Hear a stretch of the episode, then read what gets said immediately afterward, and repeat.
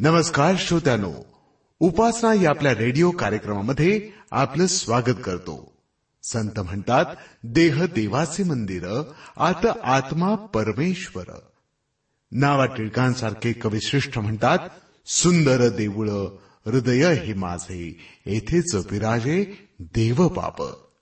खरच आम्ही देवाचा शोध देवळांमध्ये घेतो पण देव चार भिंतींच्या देवळामध्ये राहतच नाही मुळे.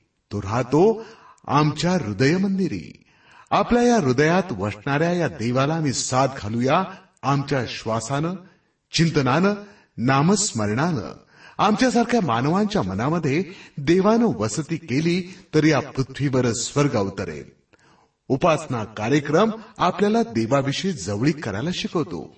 आधी हे भक्तिगीत ऐकूया आणि त्यानंतर हा अभ्यास.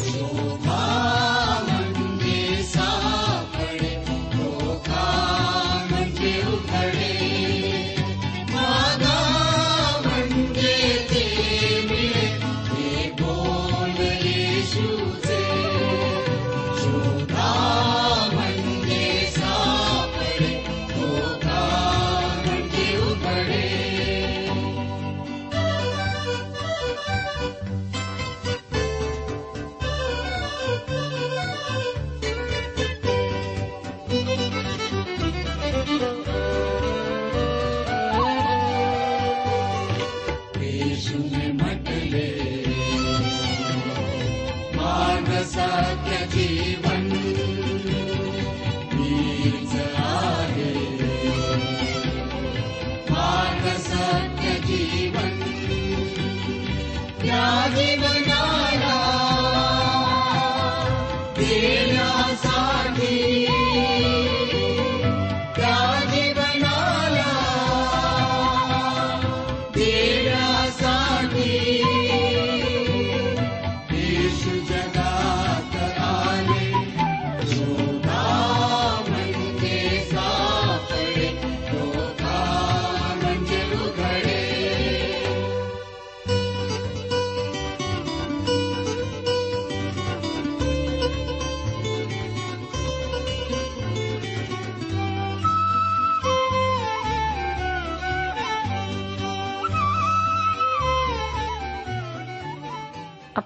प्रार्थना करूया.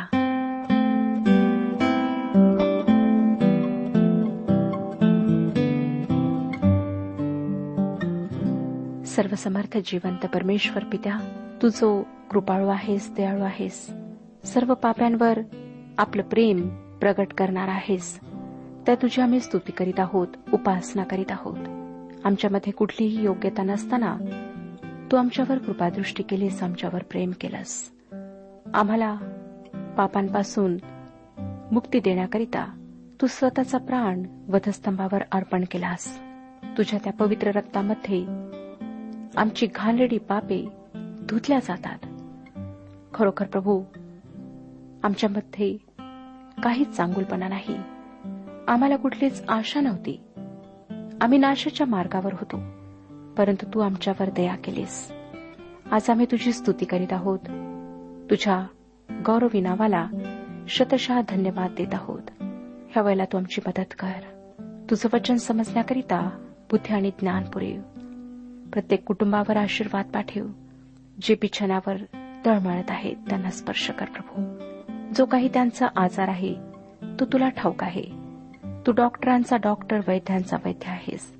तुझ्यापासून कुठलीच गोष्ट गुप्त नाही लपलेली नाही. म्हणून स्पर्श कर प्रभू आरोग्य दे. जी लहान लेकरे अनाथ आहेत त्यांच्यावर दया कर. त्यांची काळजी घे. गरिबांवर दया कर. त्यांना आवश्यक त्या गोष्टी तू पुरेव प्रत्येक लहान थोर व्यक्तीला आजच्या वचनाच्याद्वारे तू आध्यात्मिक रूपाने आशीर्वादित कर. ही वेळ आम्ही तुझ्या पवित्र हातात देत आहोत. तू आमच्यासोबत हो. प्रभू यशू ख्रिस्ताच्या गोड आणि पवित्र नावात मागितले आहे म्हणून तो ऐक. आमेन. श्रोत्यानो गलती करास पत्र ह्याच्या चौथ्या अध्यायाला आम्ही सुरुवात केलेली आहे. आम्ही पाहिलं होतं श्रोत्यानो चौथा अध्याय पहिले वचन. पॉल म्हणतो की वारीस जोपर्यंत बाळ आहे तोपर्यंत तो सर्वांचा धनी असूनही त्याच्यामध्ये व दासामध्ये काही भेद नाही. ह्या ठिकाणी बाळ हा जो शब्द वापरण्यात आलेला आहे त्यासाठी ग्रीक शब्द आहे नेपिऑस व ह्याचा अर्थ बोलण्याची क्षमता पूर्ण विकसित न झालेले बाळ असा होतो.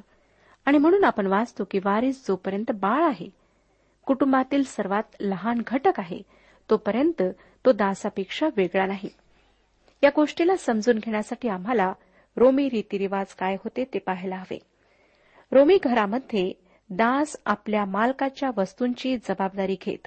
काही दास त्याच्या मालमत्तेची काही त्याच्या प्राण्यांची काही पुस्तकांची तर काही त्याच्या मुलांची जबाबदारी सांभाळत असत.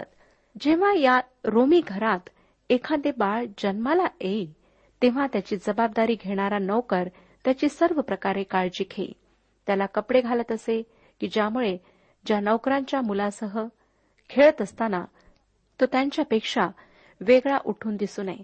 आणि इतर मुले जशी त्या नोकराचे ऐकत तसे त्यालाही त्याचे ऐकावे लागे. दुसरं वचन मी आपणाकरिता वाचले होते.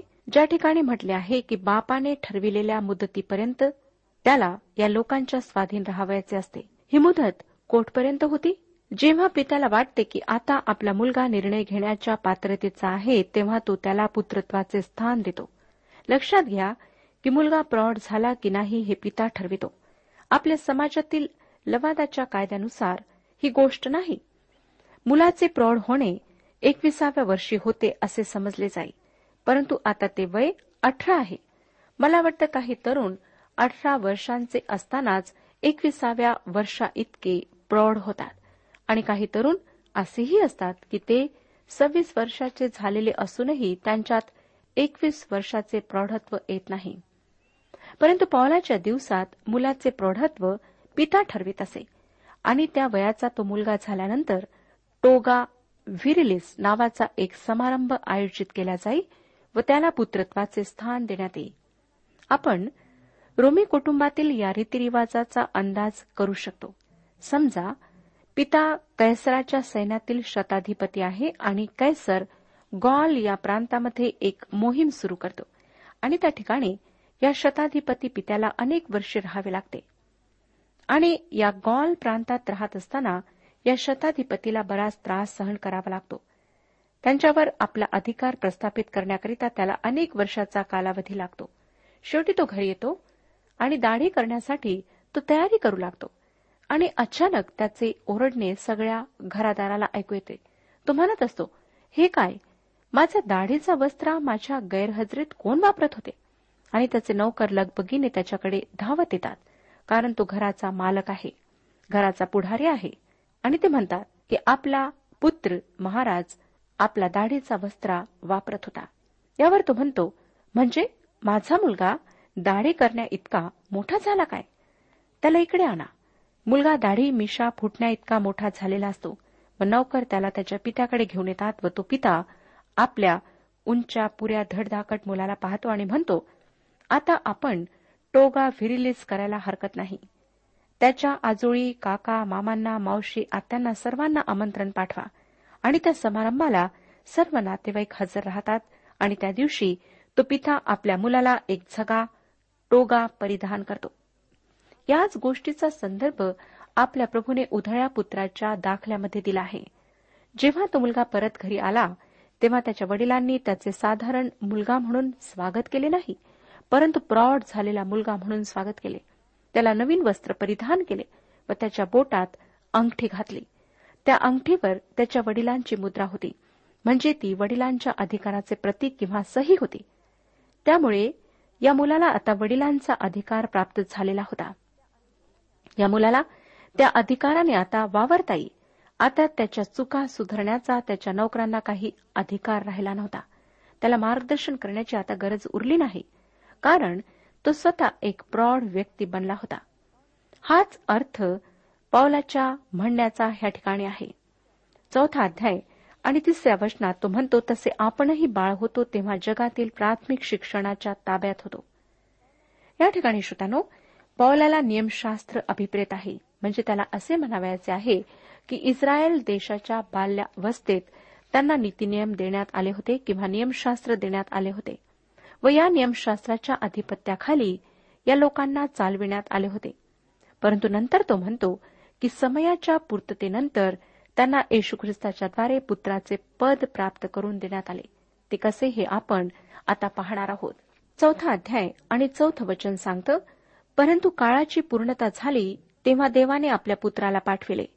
तो स्त्रीपासून जन्मलेला नियमशास्त्राधीन असा जन्मलेला असा होता. श्रोतानो म्हणजे ठरविलेल्या वेळी परमेश्वराने देवजो पिता याने देवजो पुत्र याला स्त्रीपासून जन्मलेला नियमशास्त्राधीन असलेला असा पाठविला. मरिया ही एक यहुदी स्त्री होती. वेस्ट कोस्ट या ठिकाणी राहत असलेली एक महिला म्हणते की येशू कोणत्याही वर्णाचा नव्हता. हे विधान धादांत मूर्खपणाचे व बालिश आहे. असे मत असणे म्हणजे कणा नसलेल्या मताला पत्करण्यासारखे आहे. या महिलेपेक्षा योहानकृ शुभवर्तमानाच्या चौथ्या अध्यायातील शोमरोनी स्त्रीला जास्त माहिती होती. ती येशूला म्हणाली आपण येऊदी असता मत्सारख्या शोमरोनी स्त्रीजवळ प्यावयाला पाणी कसे मागता? तिला वाटले की प्रभू येशू यहुदी आहे. प्रभूने तिला चूक ठरवले नाही. मला वाटतं की तिचे म्हणणे अगदी बरोबर होते. आज जे आमचे समकालीन लोक येशू दैहिकरित्या यहुदी होता या सत्याला नाकारतात त्यांच्याशी सहमत होण्याऐवजी मी या शोमरोनी स्त्रीशी सहमत होईन. तो परिपूर्ण मानव होता तो देहात प्रकट झालेला मानव होता. आजच्या आमच्या काळात त्याविषयी संशय उत्पन्न केला जात आहे. परंतु आमच्याजवळ जो ऐतिहासिक इशू आहे त्याचे वर्णन आमच्या एका जुन्या विश्वासांगीकारामध्ये असे केले आहे की तो खऱ्या मानवापासून खरा मानव आणि खऱ्या देवापासून खरा देव आहे. मी या विश्वासांगीकाराशी सहमत आहे कारण पवित्र शास्त्र आम्हाला नेमकी हीच गोष्ट शिकवते. आणि श्रोत्यानो जरा विचार करा की तो जर खरा मानव नव्हता तर तो मानवाची सुखदुःखे त्याच्या समस्या यांच्याशी समरूप कसा झाला असता? आणि तो आमच्याशी त्याच्या मानवत्वामुळे समृद्ध झाला. म्हणूनच तो आज आमच्यासाठी देवपित्याजवळ मध्यस्थी करू शकतो. इब्री लोकासपत्र चौथा अध्याय चौदा ते सोळा या वचनांमध्ये या पत्राचा लेखक विश्वासणाऱ्यांना धीर देऊन म्हणतो जर आकाशातून पार गेलेला देवाचा पुत्र येशू हा थोर प्रमुख याजक आपल्याला आहे म्हणून आपण जो स्वीकार केला तो दृढ धरून राहू. कारण ज्याला आपल्या अशक्तपणाचे दुःख होत नाही असा आपला प्रमुख याजक नाही तर तो सर्व प्रकारे आपल्याप्रमाणे पारखलेला होता. तरी निष्पाप राहिला.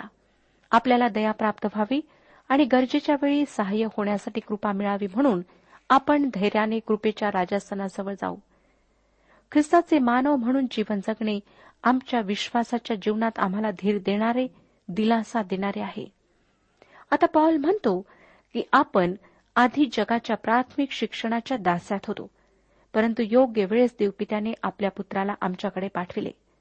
त्यामागचा हेतू काय होता हे पॉल पुढच्या वचनात सांगत आहे.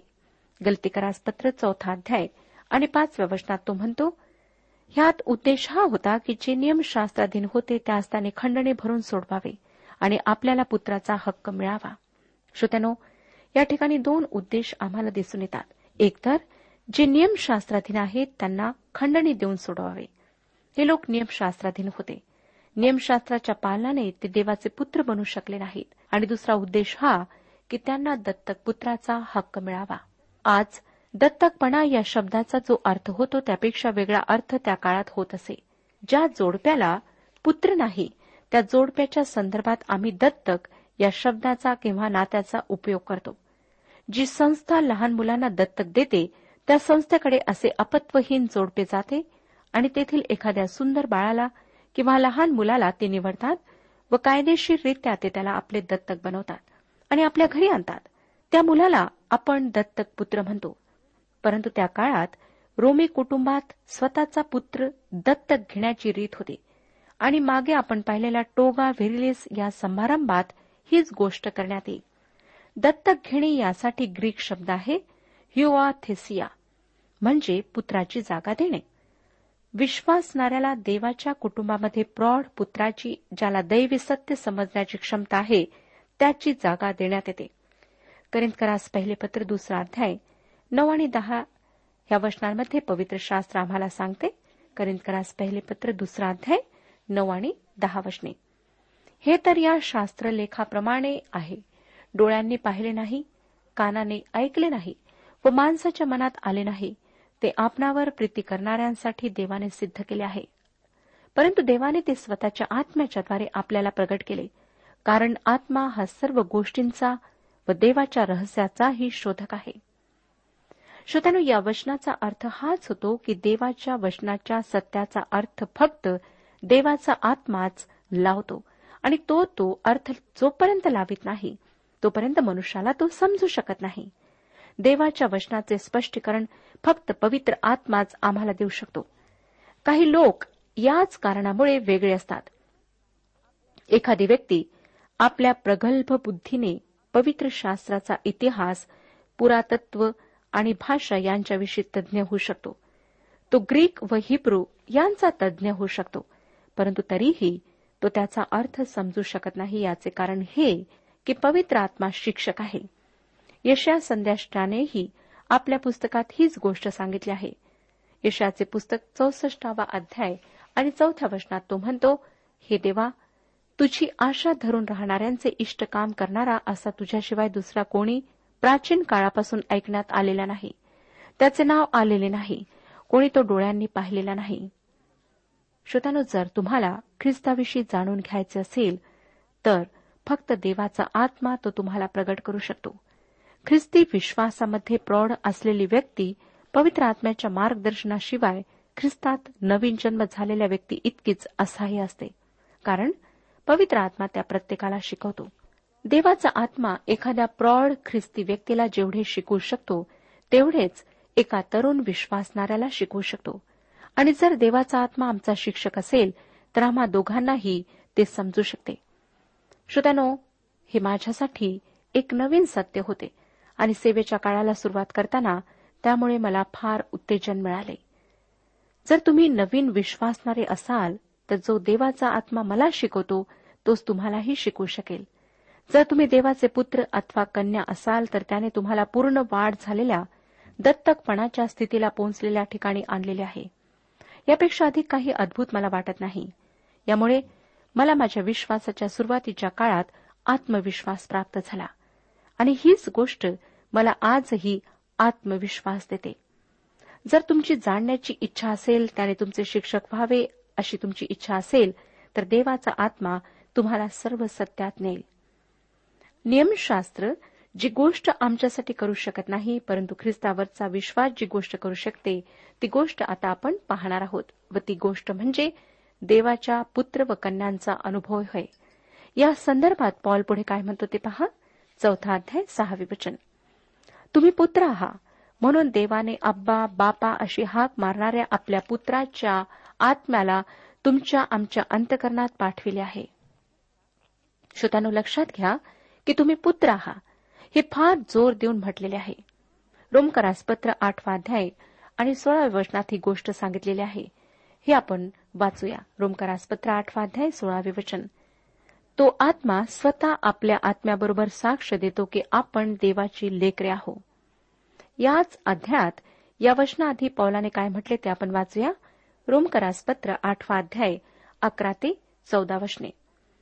ज्याने येशूला मेलेल्यातून उठविले त्याचा आत्मा जर तुम्हामध्ये वास करीतो तर ज्याने ख्रिस्ताला मेलेल्यातून उठविले तो तुम्हामध्ये वास करणाऱ्या आपल्या आत्म्याने तुमची मर्त्य शरीरे जिवंत करेल. बंधुजन हो आपण ऋणी आहो.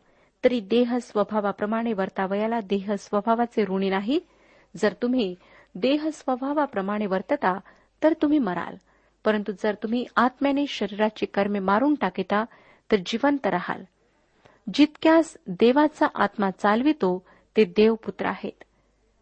जर तुम्ही देवाचे पुत्र आहात तर तुम्हाला देवाच्या आत्म्याच्या मार्गदर्शनाखाली चालायला आवडेल. दही गोष्टींना तुमच्या जीवनात विजय मिळाला तरी त्यामुळे तुम्ही कधी सुखी होऊ शकणार नाही. तुम्हाला त्यामध्ये कधीही समाधान मिळणार नाही. कारण पुन्हा भीती बाळगावी असा दासपणाचा आत्मा तुम्हास प्राप्त झाला नाही. तुम्हाला असे म्हणण्याची गरज नाही की बापरे मी जसे जगायला पाहिजे तसे जगत नाही. मी देवाचा पुत्र आहे की नाही? परंतु रोमकरासपत्र आठवाध्याय पंधरा आणि सोळा वचनांप्रमाणे ज्याच्या योग्य आपण अब्बा व बाबा अशी हाक मारितो असा दत्तकपणाचा आत्मा मिळाला आहे. तो आत्मा स्वतः आपल्या आत्म्याबरोबर साक्ष देतो की आपण देवाची मुले आहोत. श्रोत्यानं पावलाच्या रोमकरास लिहिलेल्या पत्रातील हा उतारा गलतीकराच्या पत्रातील या उताराचा संक्षिप्त न केलेला समांतर असा उतार आहे. तुम्ही तो वाचावा अशी मी आपणाला विनंती करते. काही भाषांतरकारांनी अब्बा हा शब्द भाषांतरित केलेला नाही कारण त्यांना देवाच्या वचनाविषयी फार आदर होता. अब्बा हा शब्द अतिशय आपुलकीचा असल्याने त्यांनी तो शब्द भाषांतरित केला नाही.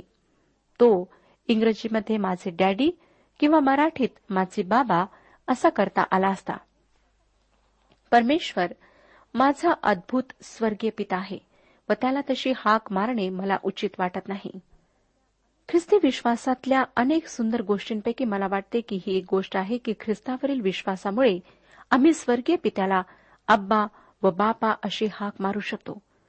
परमेश्वराच्या प्रचंड सामर्थ्याचे स्वरूप सृष्टीत दिसते. ते पाहिले की तो एकदम परका अनाकलनीय कठोर निष्ठूर वाटू लागतो.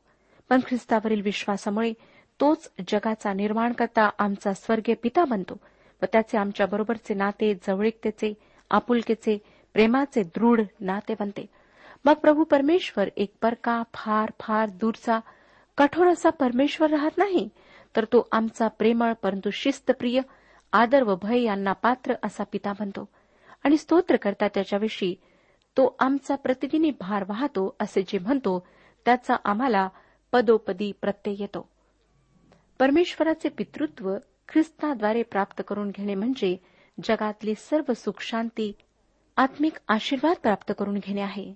कारण जर आम्ही ख्रिस्तामुळे त्याचे पुत्र आहोत तर आम्ही ख्रिस्ताबरोबर स्वर्ग राज्याचे वतनदार आहोत व ख्रिस्त येशूमध्ये आम्हाला सर्व आत्मिक आशीर्वाद प्राप्त झाले आहेत. चौथा अध्याय आणि सातव्या वचनात तो म्हणतो म्हणून तू आतापासून गुलाम नाहीस तर पुत्र आहेस आणि पुत्र आहेस तर देवाच्याद्वारे वारीसही आहेस. म्हणून पवित्र आत्मा आम्हाला देवाचे पुत्र किंवा कन्या असल्याचा अनुभव देतो. आम्ही खोटेपणा पांघरून नाही किंवा नुसते शब्द उच्चारून नाही तर आमच्या आत्म्यासह देवाचा आत्मा साक्ष देतो म्हणून देवाला बाबा बाप म्हणून हाक मारू शकतो. यामुळे आम्हाला देवाचा पुत्र किंवा देवाची कन्या असल्याचा अनुभव येतो. श्रोतनो काही लोकांचा असा विश्वास आहे की तुम्हाला फार उच्च पातळीवरचे पवित्रीकरण प्राप्त झाल्यानंतरच असा अनुभव येऊ शकतो. त्यासाठी तुम्हाला पवित्र बनण्याची गरज आहे किंवा ते म्हणतात तसा पवित्र आत्म्याचा बाप्तिस्मा तुम्हाला प्राप्त व्हायला हवा. जर तुम्ही या पातळीवर पोहोचला नाहीत तर तुम्हाला देवाचे पुत्र असण्याचा अनुभव येत नाही. परंतु श्रोतानो मला तुम्हाला खात्रीने सांगता येऊ द्या की तुम्ही नवीन विश्वासणारे असा किंवा दुबळे विश्वासणारे असा.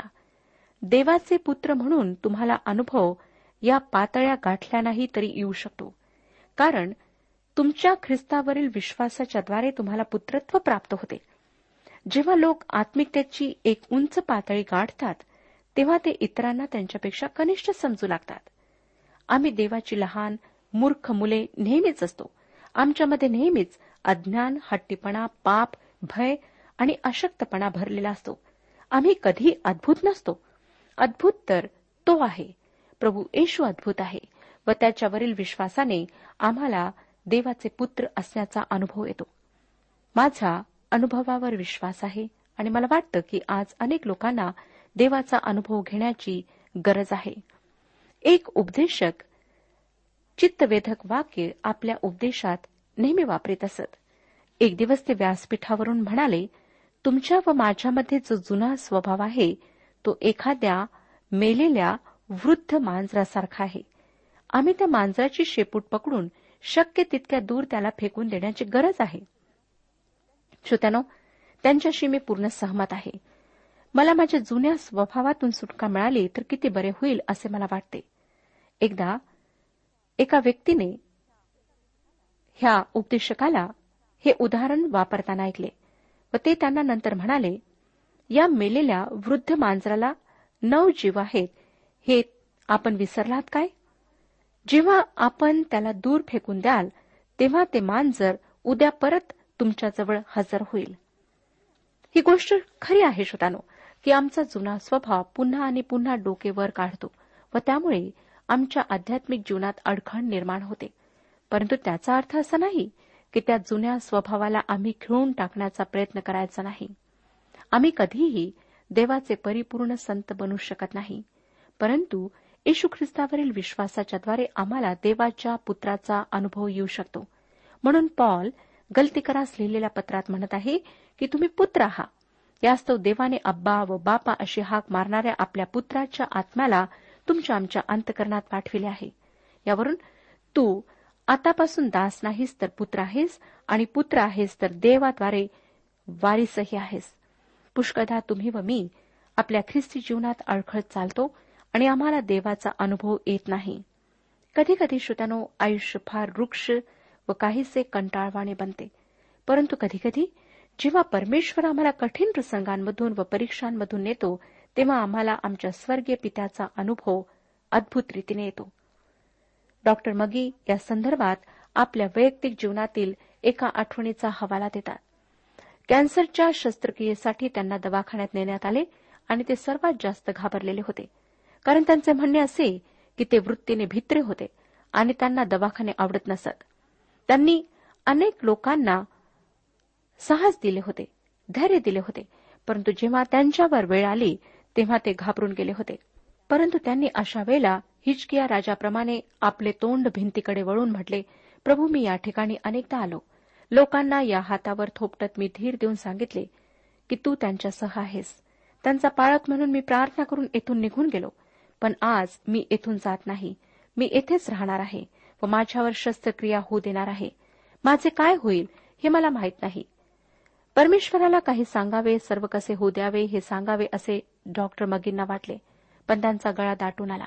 तेवढेच म्हणाले माझ्या पित्या मी तुझ्या हातात आहे. तुला जे करायला हवे ते कर. तू माझा पिता आहेस. श्रोत्यानो परमेश्वर त्यांच्याशी फार कृपाळूपणाने वागला. त्यांना त्याने आरोग्य दिले. तोच परमेश्वर आज आमच्यातील प्रत्येकासोबत आहे. तो आज आम्हाला अनेक अनुभवांमधून नेतो आणि आम्हाला बऱ्याच आध्यात्मिक गोष्टी शिकवतो. तो किती चांगला आहे याचा अनुभव अवश्य घेऊन पहा. परमेश्वर आपला सर्वांस आशीर्वाद देऊ.